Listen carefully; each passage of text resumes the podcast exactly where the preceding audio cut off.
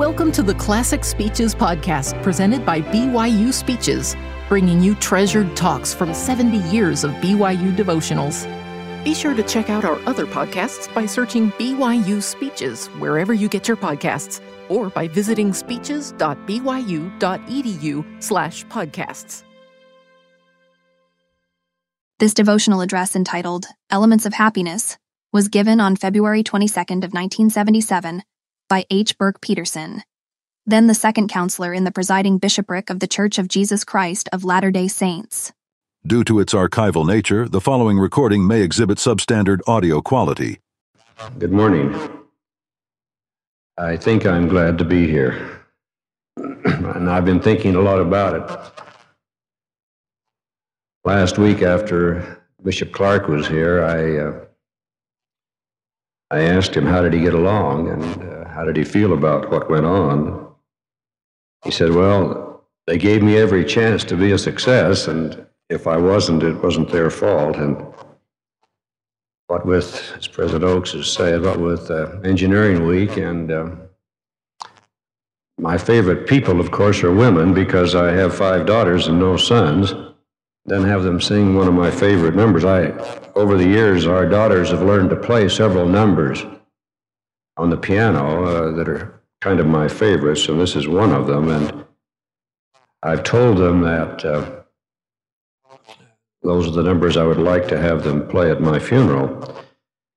And uh, this may be it. And I've, we've already had the first one. After uh, Bishop Clark spoke last week, my secretary, in a very casual but uh, uh, concerned way, said, Bishop, I think that they may call from the Y and uh, want to know what you're going to talk about. You see, she had only taken a couple of notes at that point, and she wasn't sure I knew, and she was trying to help me get something in my mind. And rather quickly, I, uh, I told her that uh, I think I'll talk about how to be happy and enjoy it. And then I've thought since then about what I said to her, and uh, I'm one who believes that uh, happiness is kind of a do it yourself project. It, uh, it's homemade. I've had some interesting conversations over the years with uh, many people. And I've found that we, we vary in degree of happiness. Uh, some of us are up here and up here, down here, and we go in the range between. Uh, happiness and peace, uh, it seems that they aren't constant. But we have our peaks and our valleys, and I've uh, found some who are always waiting for happiness to happen. They're always waiting for it to come and waiting for the right conditions and circumstances so that they can be happy. Over the years, I've talked with many married couples who've had or are having marital problems, and uh, I've had many of them tell me, well, if I guess if we just weren't married, and uh, we might be happier. And then I've talked to hundreds of young people that have get to a certain age, and they tell me if if we could just be married, I know we'd be happy. And uh, I've had others tell me, uh, "Oh, if I could just get out of school and get to work, I'd be happy."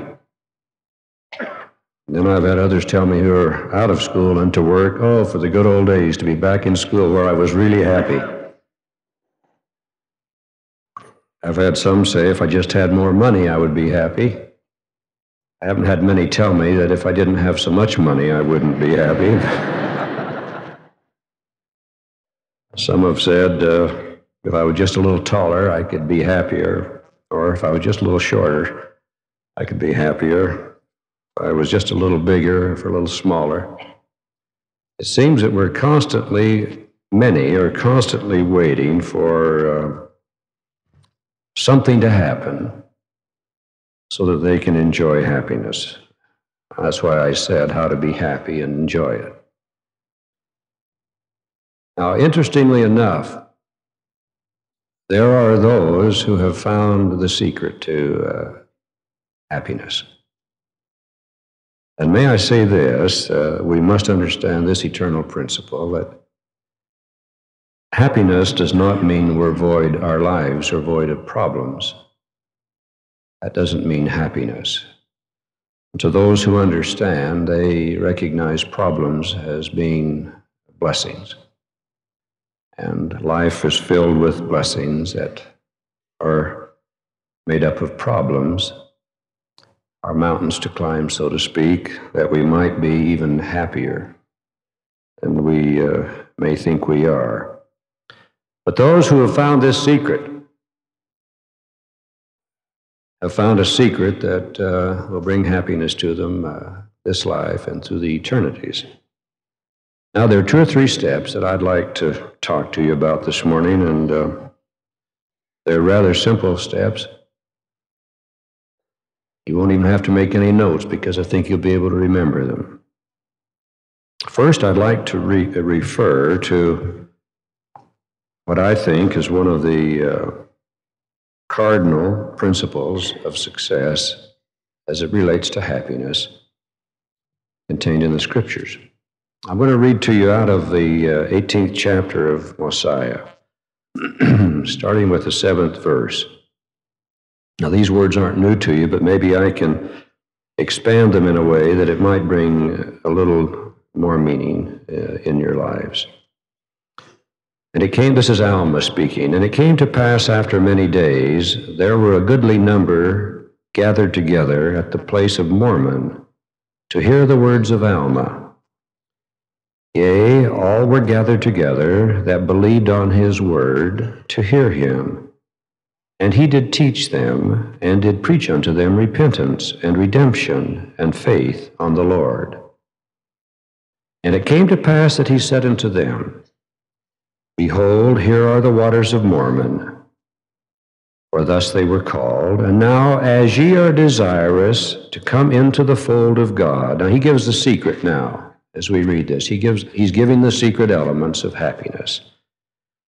As ye are desirous to come into the fold of God and to be called his people, and are willing to bear one another's burdens, that they may be light, yea, and are willing to mourn with those that mourn, yea, and comfort those that's, that stand in need of comfort, and to stand as a witness of God at all times and in all things and in all places that ye may be in, even unto death.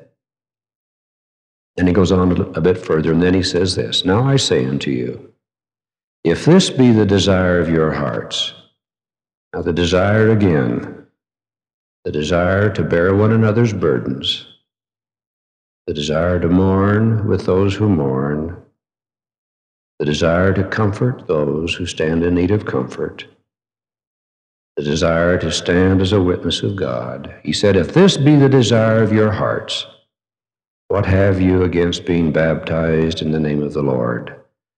As a witness before him that ye have entered into a covenant with him, that ye will serve him and keep his commandments that he may pour out his Spirit more abundantly upon you.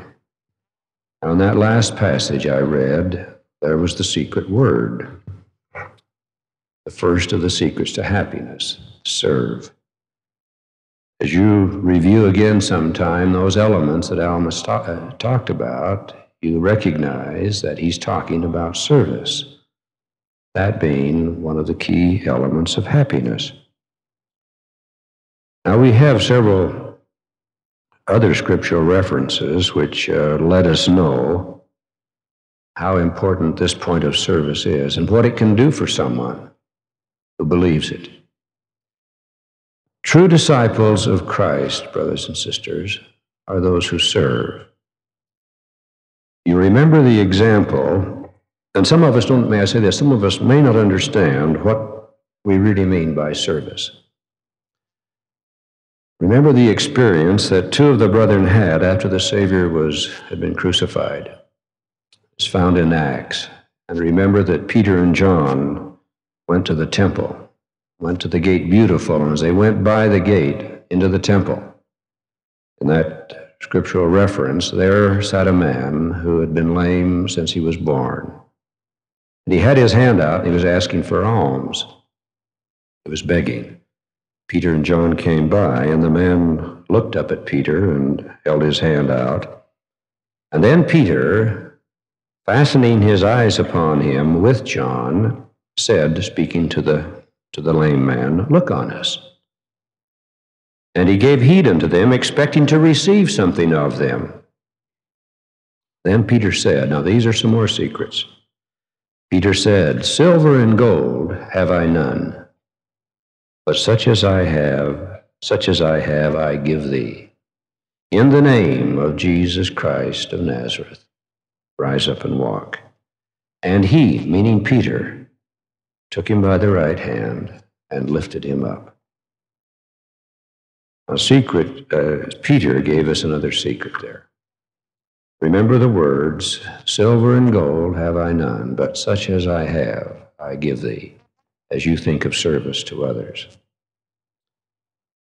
Another time in the New Testament, the twelve were gathered together with the Savior just before he was to be crucified. And he was instructing them, and I suppose they were having a conversation about the instructions. And at one point in the conversation, James and John, who were, as you know, brothers, James and John asked the Savior if he would grant unto them their wish. And as the conversation went on, what is your wish? What was their wish? And it was this. They said simply, We would like, James and John said, we would like to be exalted, one on his right hand and the other on his left. They wanted to be lifted up above the crowd, so to speak. And he told them that this wasn't his to give to them. The Savior did. He said, I can't give that to you. That isn't mine to give, he said. And then we read in Mark this account. And when the ten heard it, this is the other ten of the twelve, when they heard James and John ask for this special privilege, they began to be much displeased with James and John. You see, they saw James and John as wanting to be lifted up, in a sense, above the others. But Jesus called them to him, and saith unto them, Ye know that they which are accounted to rule over the Gentiles exercise lordship over them, and their great ones exercise authority upon them. But so shall it not be among you. But whosoever will be great among you shall be your minister. And whosoever of you will be the chiefest shall be the servant of all. For even the Son of Man came not to be ministered unto, but to minister, and to give his life a ransom for many. Some time ago, I was attending a stake conference in another uh, state. And as I arrived at the airport, the stake president met me. We had about an hour's drive to the stake center. And as we were driving, we were talking about many things, and the conversation began to center on an individual who lived in the stake. The stake president told me about this young lady who had gone on a mission. and uh, this experience had been about 20 years ago that she had gone on the mission. She had been called, and she went to the mission field, and while she was there, she contracted polio. And she walked into the hospital in this New England city and to take some tests, and she never walked again. She uh, was paralyzed. And he said for 20 years, she's been paralyzed from her neck down. He said she's not able to move any muscles below her neck, except a few on her fingers. He said, but she's an unusual young lady. She has a spirit that uh, is uh, something wonderful. Well, before stake conference, I always get very nervous. not quite as nervous as before I come to BYU, but just about. And I said, I need to be built up, President. Let's go by and see the young lady. So we went by her home, and she was living with her parents. We went into her room, and there she lay on a bed, surrounded by the things that would uh, keep her interested and uh, fill her day full of whatever her day was filled with. As I walked into the room, I saw this uh, physically pitiful sight. Uh, but I felt a spirit that I have felt in very few places. And I was so overcome by the spirit that I began to ask her some questions. As she lay there, she could move a few fingers on one hand and a few on another hand, but she couldn't move her arms back and forth like this. She had a pump, an air pump by her side, and every few she'd hold this tube in her hand, and every every few minutes, while she would put it in her mouth, and uh, it would blow air into her lungs, and then she would turn away, and her lungs would deflate. And she did this well, several times during an hour to keep air moving. And I said, Tell me what you do during the day. Here you lay, 20 years, she's laying, on, laying in the bed and uh, 20 years with this uh, physical condition. And her parents said, Well, I'll, we'll show you what she does. And so they brought a typewriter and put it in front of her on her bed. Then her mother laid her hand, one hand on the typewriter keys, and then she took the other hand and laid them on the typewriter keys. And then she showed how she, with these few fingers, she would type. She said, Well, what I do is this. I, during the day, I find out those who are sick and discouraged, and I write poems to them, and poetry and letters, and send them wishes that would try to make them happy. He said, I try to help those who are less fortunate than I am.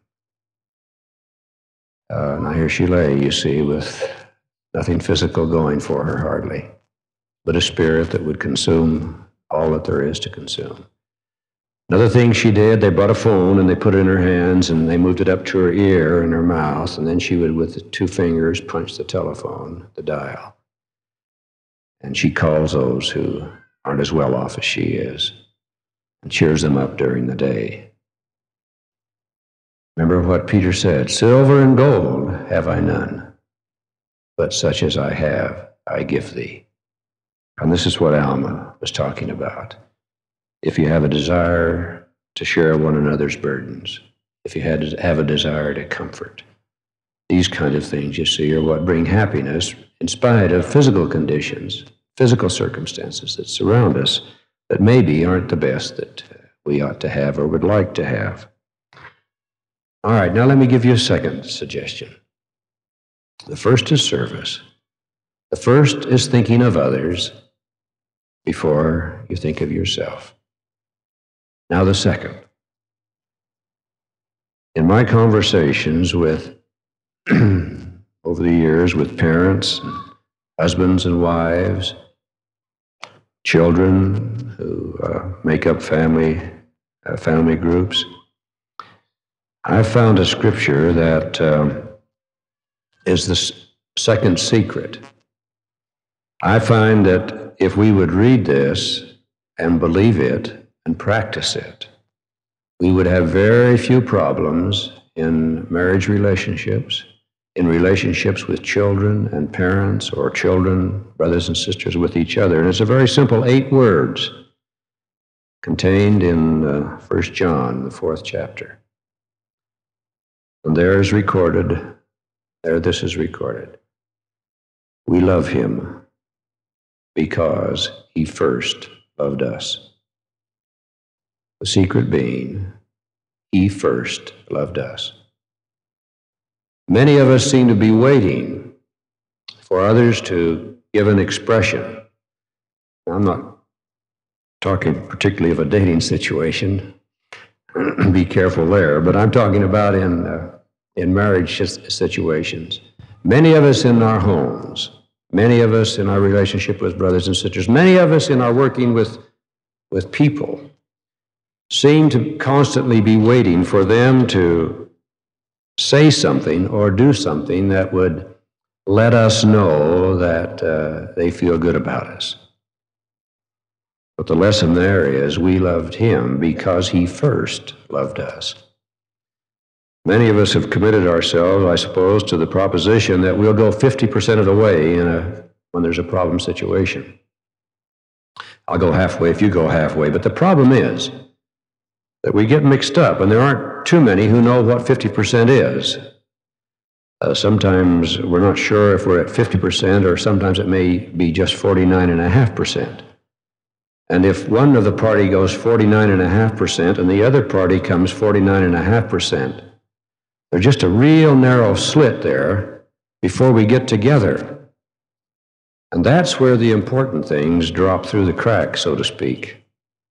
The important things that cause happiness to occur. So, may I suggest to you in your pattern of life, I, as you get into marriage situations, I would suggest that the girls, particularly, ought to go 80% of the way in making things happy in the home. And then to you, brother, and I would suggest that you, especially you, ought to go 80% of the way. Now, when you each go 80% of the way, then you don't have to worry about that little narrow area that, that the problems occur in because you've gone enough over and she's gone enough over that there's room for, if you happen to miss it 1%, you still don't blow the marriage out of the water. See, there's still room for those kind of mistakes. Right, remember what, what John what was recorded in John. We love him because he first loved us. I remember some years ago listening to a father bless a little baby, his first child. This was in a fast and testimony meeting. And uh, after the blessing, as you all know, we have time for testimonies. And the uh, father came to the stand and and uh, expressed his love for this little baby and his thanks to Heavenly Father for this little child. And he said to us something that I haven't forgotten. He said, "But you know, this is an interesting experience having a little baby, the first one." He said, "He doesn't seem to understand anything we say to him." We talk to him and he doesn't talk back. We talk to him and he doesn't react.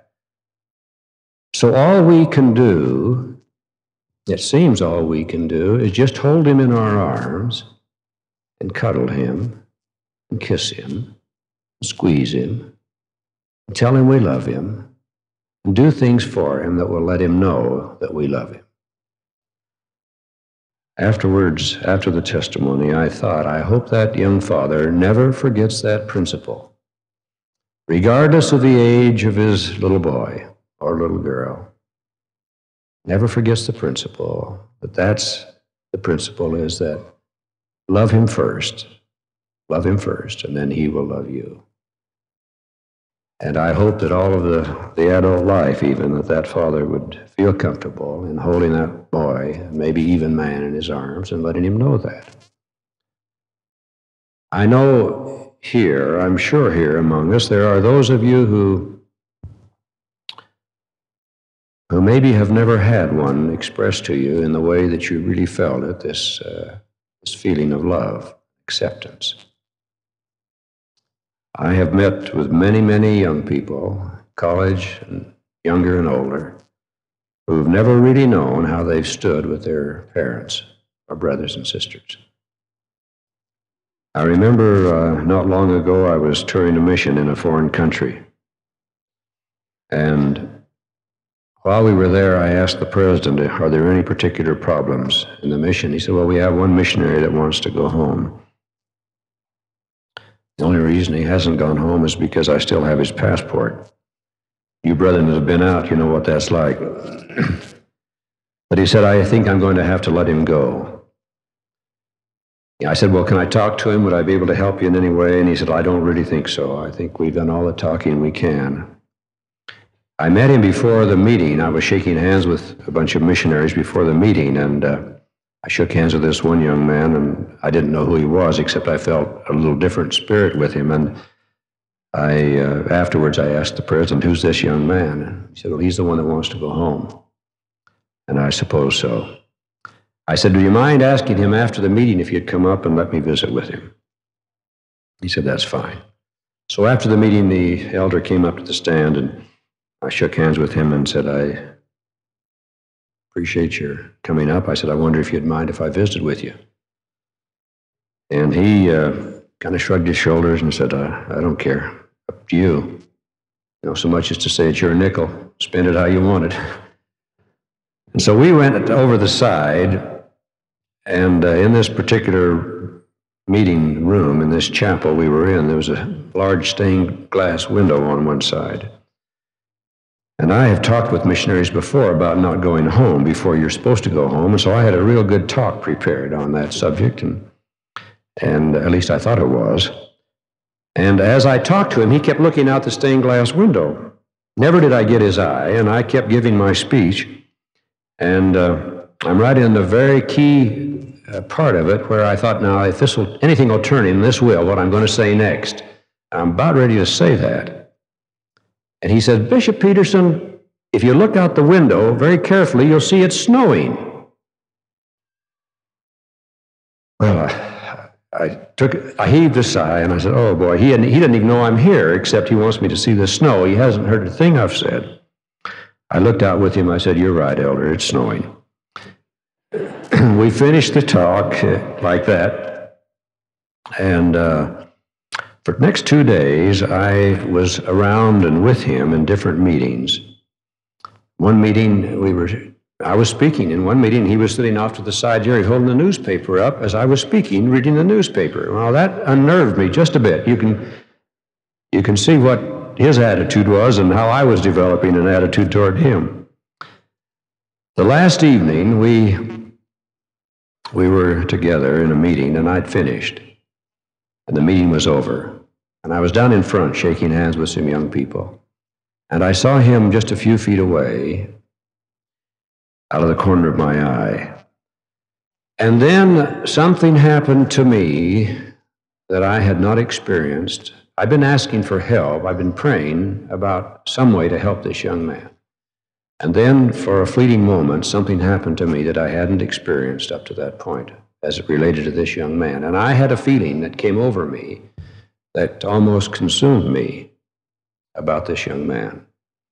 I excused myself from talking to these other folks and went over to him and took hold of his hand. And he was about, I don't know, three or four inches taller than I was. And I looked up into his eyes and I said, Elder so and so, I've enjoyed getting acquainted with you. I want you to know that I love you. I really do. And I left him, didn't say any more. And he didn't say anything. He didn't have a thing to say. And I walked to the back door, and as I got back there, there he was again. And I went up to him, put my arm around him, and I said, What I said up in front a few minutes ago is true. I really love you. And then he held on to my hand a minute and he said, Bishop Peterson, that's the first time in my life anyone has ever told me they love me. Now you see, I could understand why he was discouraged, why he was confused why he wanted to go home, why he didn't know what to do. Remember the principle, brothers and sisters. We love him because he first loved us. That's the second secret. Now, the third is very simple, and that is not to give up. There are those who try and try and try and then give up. And then there are those who try and try and try and never give up. And to those comes a success. Remember the story about the fishermen? Remember after the Savior was crucified, some of the men, some of the apostles went fishing. Remember how they fished all night and didn't find a fish? They cast their nets in the water, brought them back. and Every time they brought them back, they brought them back empty. They were tired, discouraged. Morning came, and they went to the shore. As they were approaching the shore, they saw a man walking on the uh, shore. They didn't recognize him. It was the Savior, but they didn't recognize him at that time. And as he got closer to them, he said to them, Brethren, lower your nets in the water over here. They put their nets in one more time, and they didn't question him. They didn't say, We're tired. We've been trying. We fished all night. There aren't any fish. Why should we do it again? They didn't ask him that question. But they listened, they obeyed, they cast their nets in, and they pulled them back. And this time they pulled them back filled with fishes. Now may the Lord bless you, my brothers and sisters, to remember these elements of happiness service, love first, and don't give up. I leave my testimony with you that Jesus is the Christ. I want, I want you to know that I know that He's coming. And I pray that we'll all be ready when He comes, that we might enjoy that eternal happiness that our promise is promised to those who are the faithful. In the name of Jesus Christ, amen. You've been listening to the Classic Speeches podcast presented by BYU Speeches. Please check out our other podcasts, including recent speeches, updated weekly with new talks given on BYU campus, as well as other speeches compilations on love and marriage, overcoming adversity, by study and by faith. Come follow me, the prophet Joseph Smith, and Jesus Christ, our Savior and Redeemer. Go to speeches.byu.edu and click on podcasts for more information. You can also find all BYU Speeches podcasts at your preferred podcast provider.